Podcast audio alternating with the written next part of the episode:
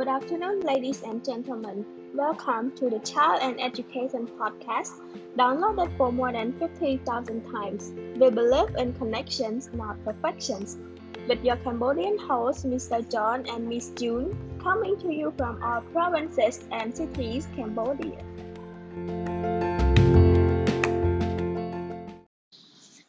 As requested by our thousand audience, today we decided to choose school and society as the topic of our podcast.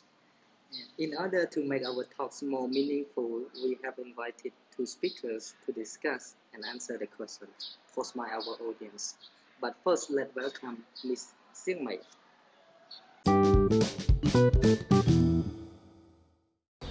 Hello, Mr. John and Miss June. Hi, Miss Siang Mai. How are you? I'm good. What about you? Yes, me too. How was your school? Um, well, I have just finished my final exams and I quite miss my school now. You're right. I also missed my university. Yeah, I see. Okay, so let's review a little bit what you have learned in your class. Okay, let's see how much I remember and learn from my class. As you know, the topic of our talk today is about school and society. So, in your opinion, what is it?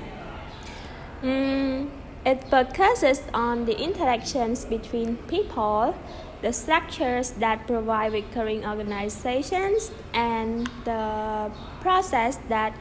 bring the structures such as schools alive through teaching, learning, and communicating. That's nice ideas. What can sociology contribute to our understanding of education?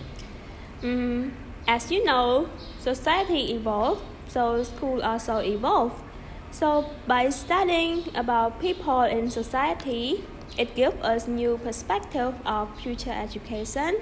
and we can think how can we participate in the education like our role that we can play in such that system.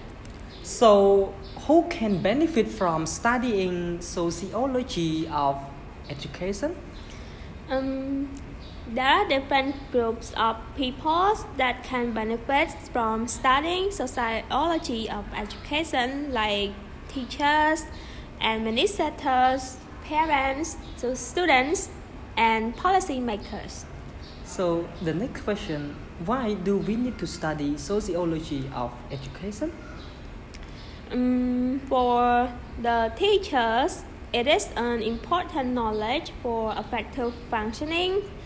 and for the taxpayers, they know how their money is being spent and what result. And for parents, they know what happened to their children at school. And for the students they can be more informed. They be they can be more aware of their directions and they have more purpose driven. Wow it seems like you have learned a lot from your class. Mm, not that much though. No you are. Don't be humble. Well thank you. All right um, today we have invited one more speaker to talk about our topic. But before inviting him over, let's have a short break.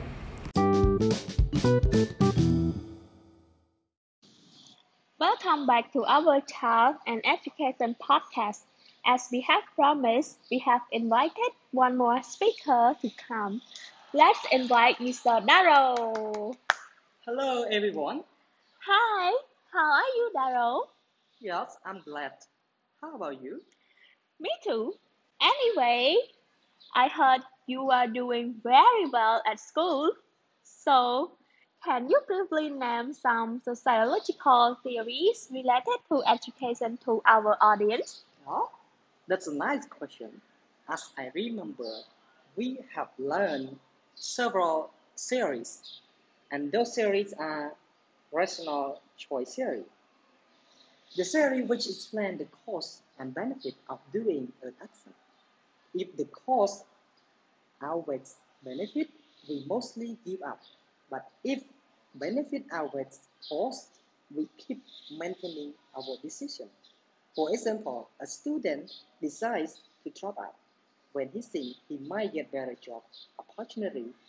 than staying in school. The next theory is labeling theory, a theory which explains that the concept associated with a person by the teacher can affect their academic achievement. For example, a student who got 3 out of 10 for the quiz was labeled as a stupid. Therefore, he lost motivation to work harder. The next theory is functional theory, a theory which emphasizes on individual functions in a society. School had to teach children morality, skill, and knowledge to function in a, in a society and be a productive member. For example, students soft skills to be ready for. The next one is symbolic interaction theory, a theory which gives importance on the good image or identity that everyone desires being popular in school or being smart are good image and become symbol of everyone's attention. And parents send the children to school to be socially accepted. The last theory is conflict theory, a theory which explains the clash between um, different interest groups such as political, economic, social, and cultural, and ethnic groups, and more. Those who are more powerful tend to dominate the weakest. In education, some teachers favor the rich and overlooked the poor. Wow, that's a lot. Talking about conflict theory, we have interviewed a teacher from a Phnom Penh primary school. Let's listen together to find out her perspective toward this theory in the real education system in Cambodia.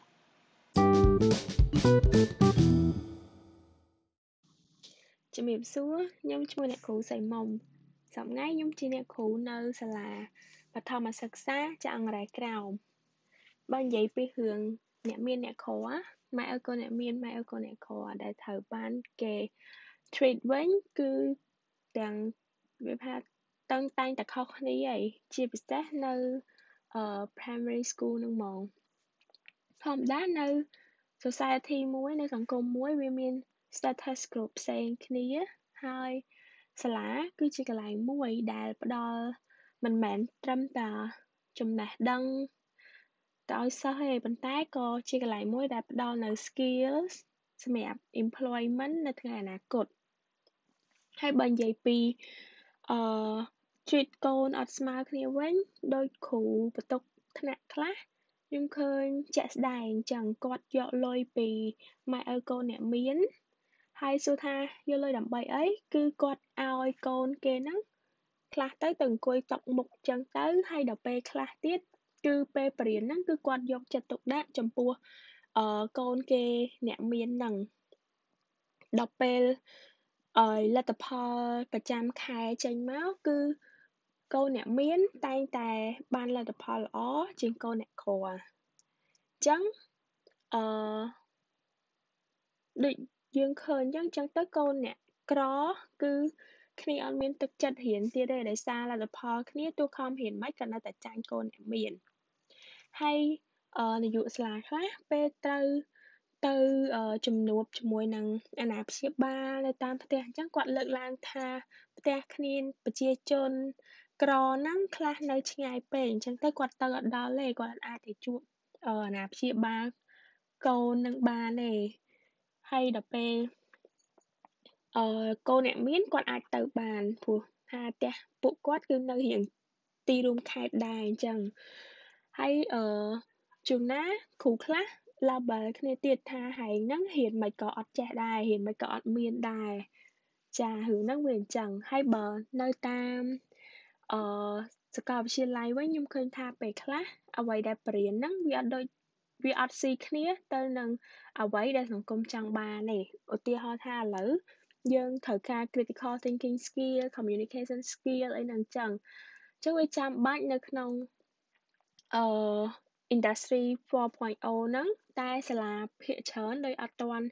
អនុវត្តអា skill អស់ហ្នឹងចូលទេហើយដល់ពេលចេញទៅធ្វើការវាមានអឺការងារខ្លះសម្រាប់អ្នកក្រហើយការងារខ្លះគឺចែងសម្រាប់អ្នកមានចឹងហ្មង អឺវាថាការងារដែលត្រូវការ management skills ឬក៏ leadership skill like CEO អីចឹងគឺគេទុកសម្រាប់អ្នកមានលុយមានចំណេះតែដល់ពេលគ្នាអ្នកក្រគ្នាទៅស៊ីឈ្នួលគេធ្វើការធ្វើការរោងចក្រកម្មករសំណង់អីចឹងទៅអឺចាសរុបតែក្តីមកអំសង្គម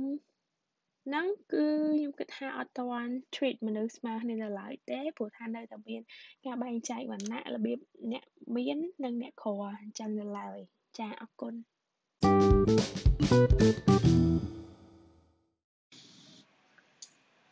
Oh, that's a great video indeed. I believe conflict theory exists in every society in this world. Do you agree with me, June? Right. Gap between rich and poor exists everywhere, but it is just the matter of whether the gap is very wide or what we can say is very big between each class or not. Yes, I agree with your point.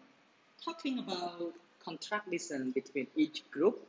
I think we have a question from our audience related to the structure of educational organization. The question is, what is the difference between bureaucracy and corporate schooling? Hmm. Thank you so much for your question.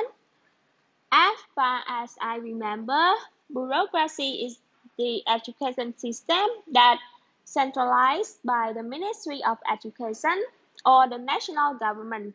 It is the hierarchy of leadership and formally applied rule. In theory, its aim is to improve efficiency and improve equal opportunity for each individual based on meritocratic structure. Can you elaborate more on that point, please? Sure, let's say we need proven skills like we all need IELTS tests for admission into a university. If you haven't done the test or you cannot reach the required band score, you can be accepted regardless of your class. So it means everyone has equal opportunity for enrollment, right?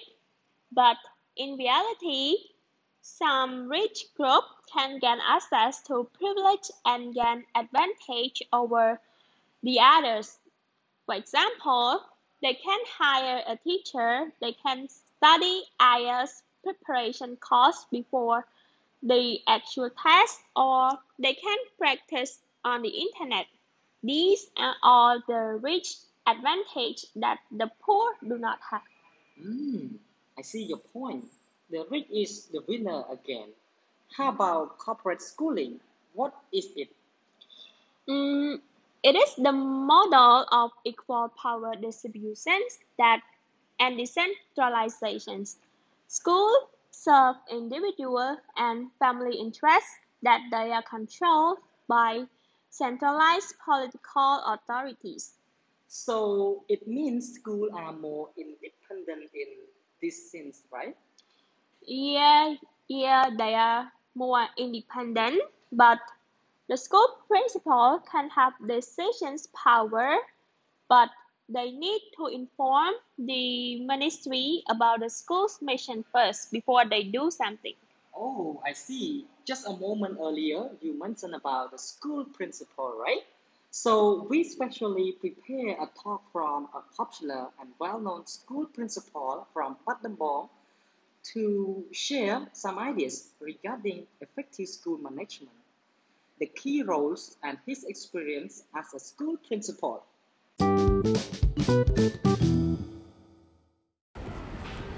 នាយកសាលាដើរតួយ៉ាងសំខាន់ក្នុងការដឹកនាំសាលារៀនទាំងមូលឲ្យបានជោគជ័យពីព្រោះថាគាត់គឺជាមនុស្សម្នាក់ដែលមានអត្តពលធមជាងគេនៅក្នុងស្ថាប័នមួយឬក៏សាលាណាមួយនាយកសាលានីមួយនីមួយតែងតែប្រឈមនឹងឧបសគ្គ ឬក៏ការងារទាំងធំទាំងតូចជាច្រើននៅក្នុងស្ថាប័នរបស់ខ្លួន ដូចជាការគ្រប់គ្រងលោកគ្រូអ្នកគ្រូការគ្រប់គ្រងផ្នែករដ្ឋបាល ការគ្រប់គ្រងផ្នែកសន្តិសុខនិងបុគ្គលិកផ្សេងផ្សេងទៀត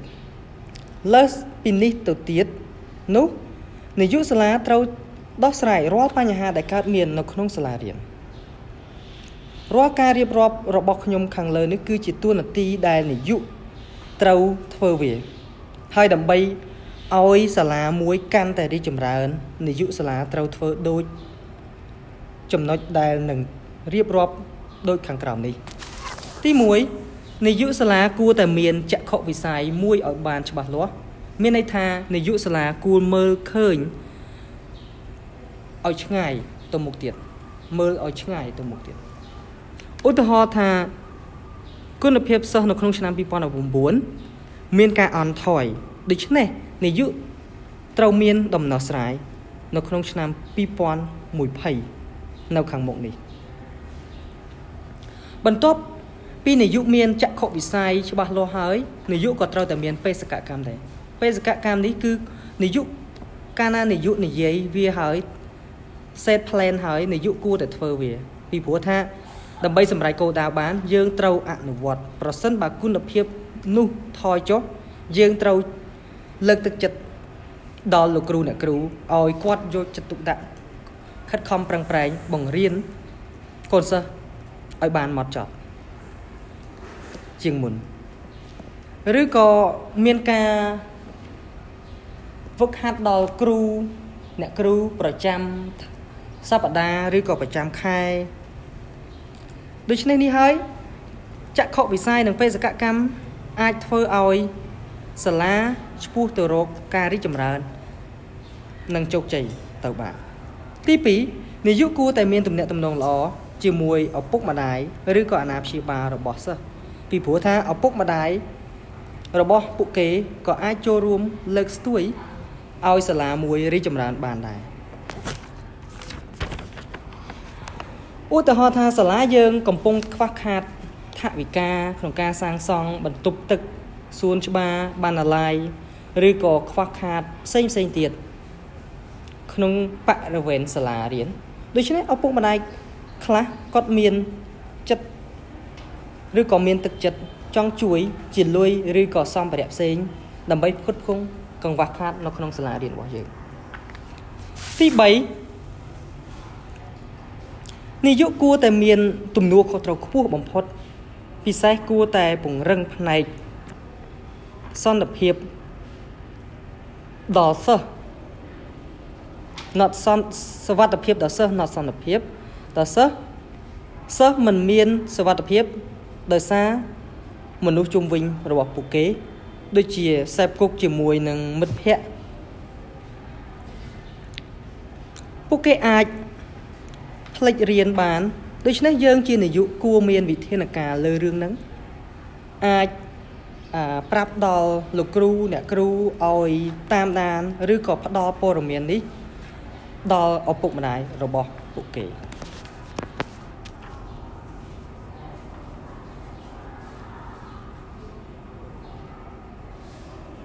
stop មែនណានេះ I have never known that school principals have so many things to do like this. Yeah, how about the teachers? They are also an important part of a school, right? Of course, they are the backbone of the school. Without them, there would be no school. Yes. So, June, do you think teachers are qualified as professionals? Well,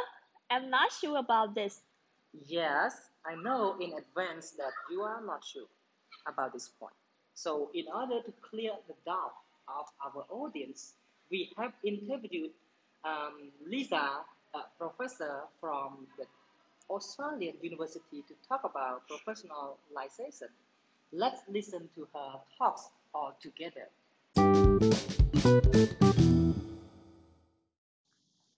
In order to answer the question how professionalized is teaching, we have to look at seven criteria. The first one is credentials. The entry into professions requires credentials. That is, entry into professions typically requires a license, which is obtained only after completion of an officially sanctioned training program and passage of examinations. The second criteria is induction.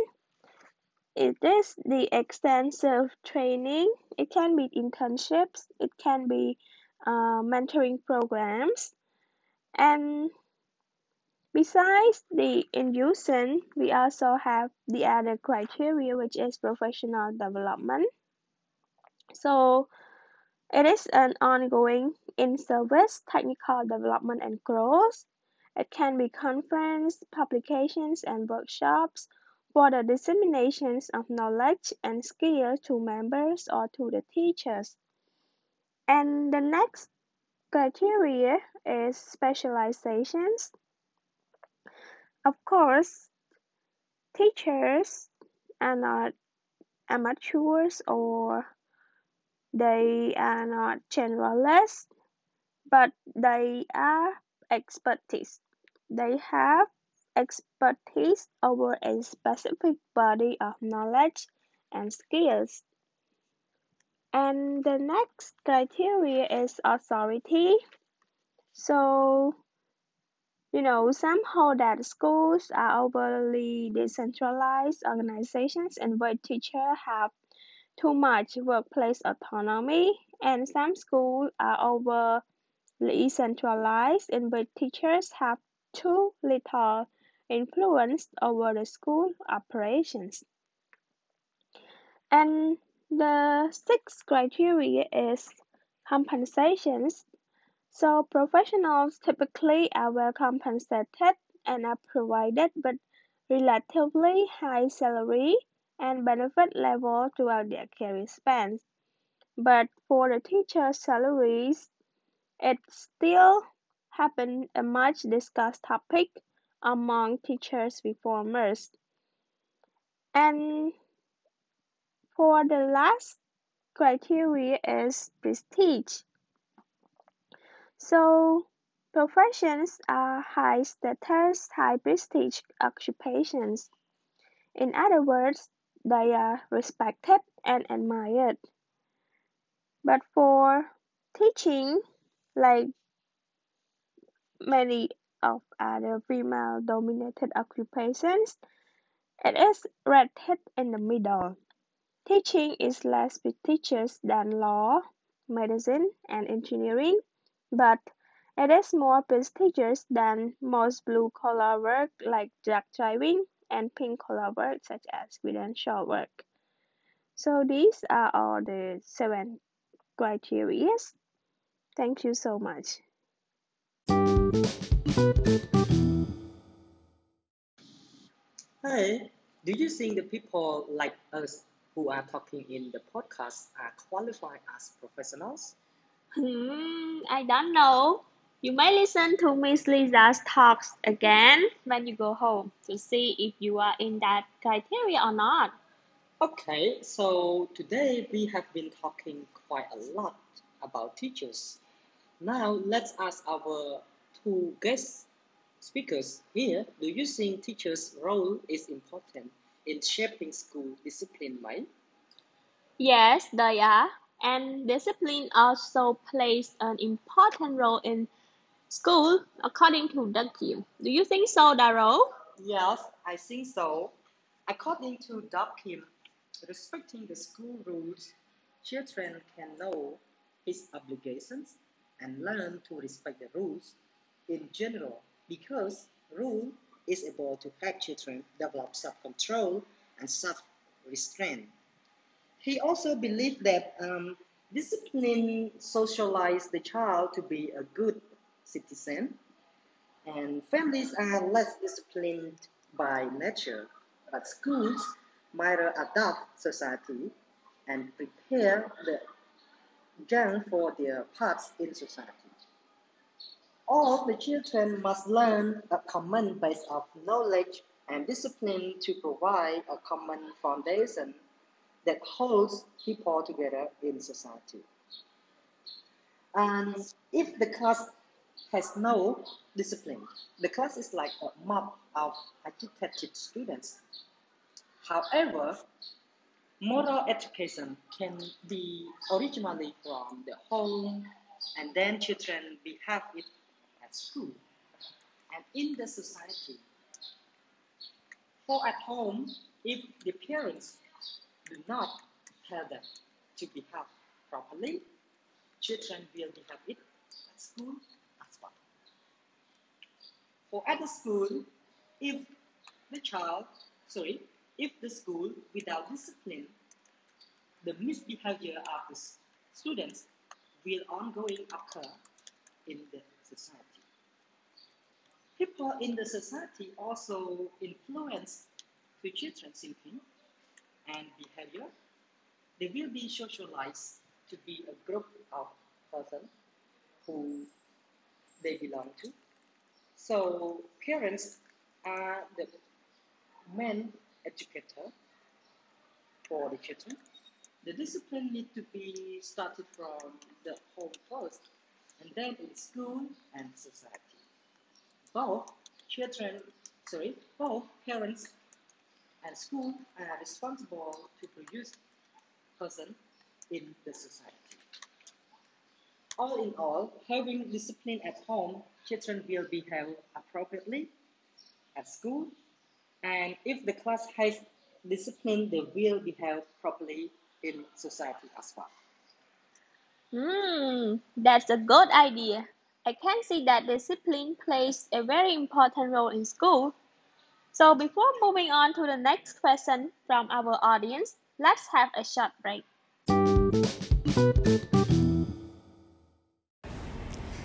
Hi, welcome back.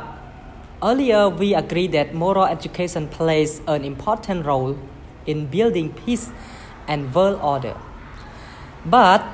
what if the society is still in, po- in poverty? How can poverty influence learning? Um, poverty can influence learning through three factors. The first one is external support. The economic and social support is less available to students outside of the school. Like the middle class parents, they provide their children with a broad assortment of advantage they hire tutors they have like homework support for the children that improve the likelihood of academic success while the poor parents were typically less able to provide this type of support. Moreover in inner city communities social closure between parents and schools is generally weak or even non-existent because racial and class differences contribute to a lack of trust. Secondly, environmental obstacles like the adverse conditions influence students' health, safety, and well-being, which invariably influence learning. The quality of life and the overall health of children in poor neighborhoods are substantially lower than the middle class children. So, not surprisingly, these conditions influence academic and developmental outcome. And last but not least is the negative social capital. Like the parents do not care about their children performance in school and you know adverse environmental conditions in poor communities such as violence and substance abuse tend to negatively influence the ability of parents and schools to develop the social capital to draw upon local resources to further student learning and promote healthy development. So, what can education have in order to break the cycle of poverty? Um, well, as far as I know, we have an approach called Broader and Bolder Approach or BBA. It is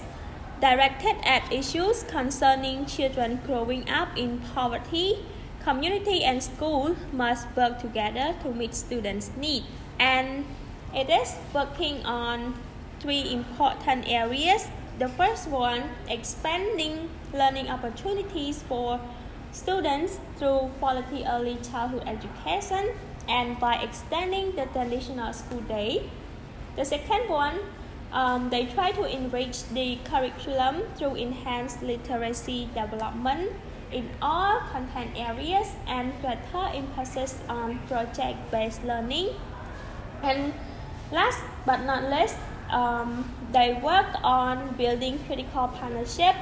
that will strengthen the capacity of schools to respond to students' needs and enable community interests to come together so parents and their allies can hold schools and their leaders accountable for academic success. Hmm, I hope this approach will work well in Cambodia too. Yeah, the majority of people here are still living in poverty. And some of them cannot send the children to school. You are right. Alright, let's have another short break. Okay.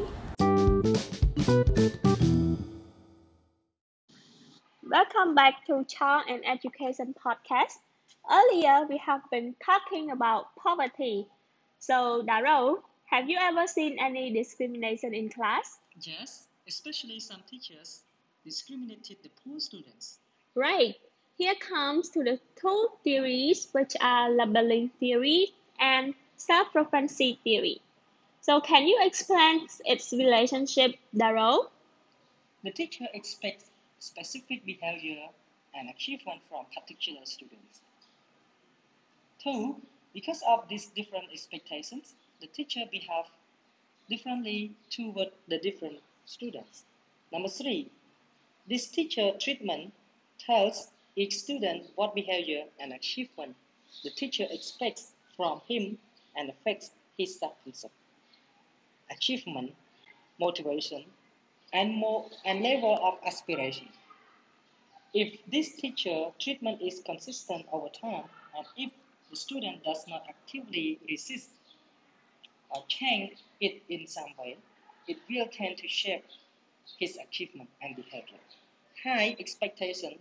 students will lead to achieve at high schools,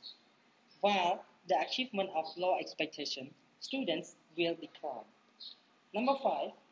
with time, the student's achievement and behavior will conform more and more closely to that originally expected of him. Hmm. Can you provide a practical example in class? When one student has been labeled as stupid in class, he feels demotivated to work harder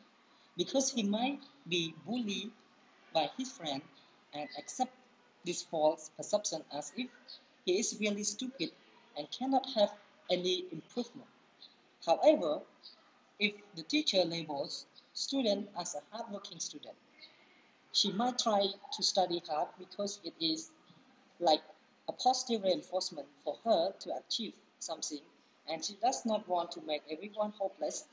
because of the good label she receives. Therefore, one tend to do something based, um, based on the label, even if it is a false perception, according to what self-fulfilling prophecy explained. Hmm, that's a nice idea. I hope it answers our audience questions. So that is the end of the question. Let's have a short break before we move on to the next question.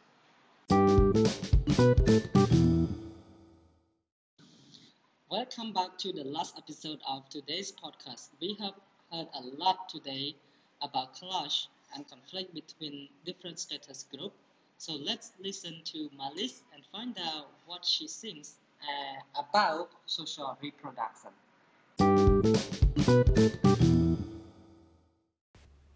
ជំរាបសួរខ្ញុំឈ្មោះម៉ាលីខ្ញុំជានិស្សិតមកពី Department ភាសាអង់គ្លេសនៃសាកលវិទ្យាល័យភូមិន្ទភ្នំពេញហើយតកតងនឹងរឿង social reproduction ឬក៏អ្វីដែលគេតែងនិយាយថា dominant class អាចផ្ទេរអ្វីៗគ្រប់យ៉ាងទៅឲ្យកូនចៅជំនាន់ក្រោយគេដើម្បីឲ្យពួកគេនឹងទទួលបានមរតកឬក៏តំណែងគ្រប់យ៉ាងដែលមើលទៅ គឺដោយស្របច្បាប់គឺវាពិតជាមានមែននៅក្នុងសង្គមអឺខ្មែរយើងបច្ចុប្បន្នតែប៉ុតខ្ញុំគិតថាប្រជាជនខ្មែរទាំងមូលគឺគេដឹងហើយពីរឿងហ្នឹងហើយវាមិនមែនកើតឡើងតែនៅក្នុងវិស័យអប់រំទេតែវាកើតឡើងនៅគ្រប់វិស័យទាំងអស់អឺតែម្ដងដូចជានយោបាយសេដ្ឋកិច្ចអីជាដើមហើយ អឺពេលនៅក្នុងសាលាអញ្ចឹងគ្រូតែងតែបរៀនសិស្សពី national ideology ដូចជា belief ឬក៏ system ថាឲ្យយើងចេះ collectively work together យើងត្រូវឲ្យតម្លៃទៅលើ collective work ប៉ុន្តែជាក់ស្ដែងនៅក្នុងសង្គមគឺនៅតែមានភាព injustice នៅតែមានភាពអយុត្តិធម៌ជិះជាន់អីផ្សេងផ្សេងចឹង collective work វាមិនមែនចេះតែមាន គ្រប់ពេលទេហើយ example រឿង pass down advantage ពី one generations to the other one វាមានមានមែនដូចជាអឺ principal នាយកសាលាខ្លះគាត់ពេលគាត់ចូលនិវត្តន៍អញ្ចឹងគឺគាត់ផ្ទេរតំណែងហ្នឹងទៅឲ្យកូនគាត់តែម្ដងចាហើយកូនគាត់នៅពេលដែលអឺ កូនគាត់ចាស់ទៅនៅពេលដែលកូនគាត់ចូលនិវត្តន៍ដែរគឺផ្ទេរតំណែងនាយកសាលាហ្នឹងទៅឲ្យកូនគាត់មួយទៀតអញ្ចឹងគឺរបៀបថាពី generations មួយទៅ generations មួយគឺអឺទទួលបានតំណែងនាយកសាលាហ្នឹង legitimately តែម្ដងហើយអឺមួយទៀតរបៀបធ្វើការឡើងតាមខ្សែឬក៏បាក់ពួកអីអញ្ចឹងរបៀបកន្លែងខ្លះគេប្រកាសជ្រើសបុគ្គលិក ហ្នឹងហើយហើយអឺគេនិយាយទៅគេប្រកាសអីត្រឹមត្រូវមាន interview មានអឺ requirement អីអីចឹងទៅប៉ុន្តែគេមាន hidden agenda គេហើយហើយថានឹងត្រូវជ្រើសរើសយកអ្នកណាឬក៏រើសយកគ្នាគេមកឬក៏អ្នកណាដែលជាប់ខ្សែគេមកអីចឹងអញ្ចឹងបើយើងមើលពីខាងក្រៅយើងឃើញមាន interview មាន process អីហើត្រឹមត្រូវតែដល់ពេលអ្វីដែលនៅពីក្រោយ គឺគេមាន hidden agenda គឺគេរើតែគ្នាគេមកឯងហើយអ្វីអ្វីគឺគេរៀបចំហើយអស់ហើយចឹងអាហ្នឹងក៏ជារឿង social reproduction មួយដែរនៅក្នុងប្រទេសកម្ពុជាចា៎ Here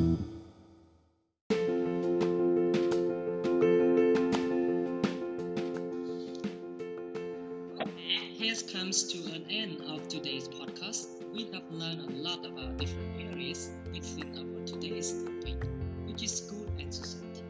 So, thank you so much to our guest speakers for spending your valuable time today. We wish you all the best with your future career and hope to see you again one day. And thank you to our audience for listening to our podcast from the beginning till the end. If you want to request for any topic related to child and education, you may send an email to childandeducation.gmail.com. This is June. This is Daro. Song of Gun, Song Jim Lip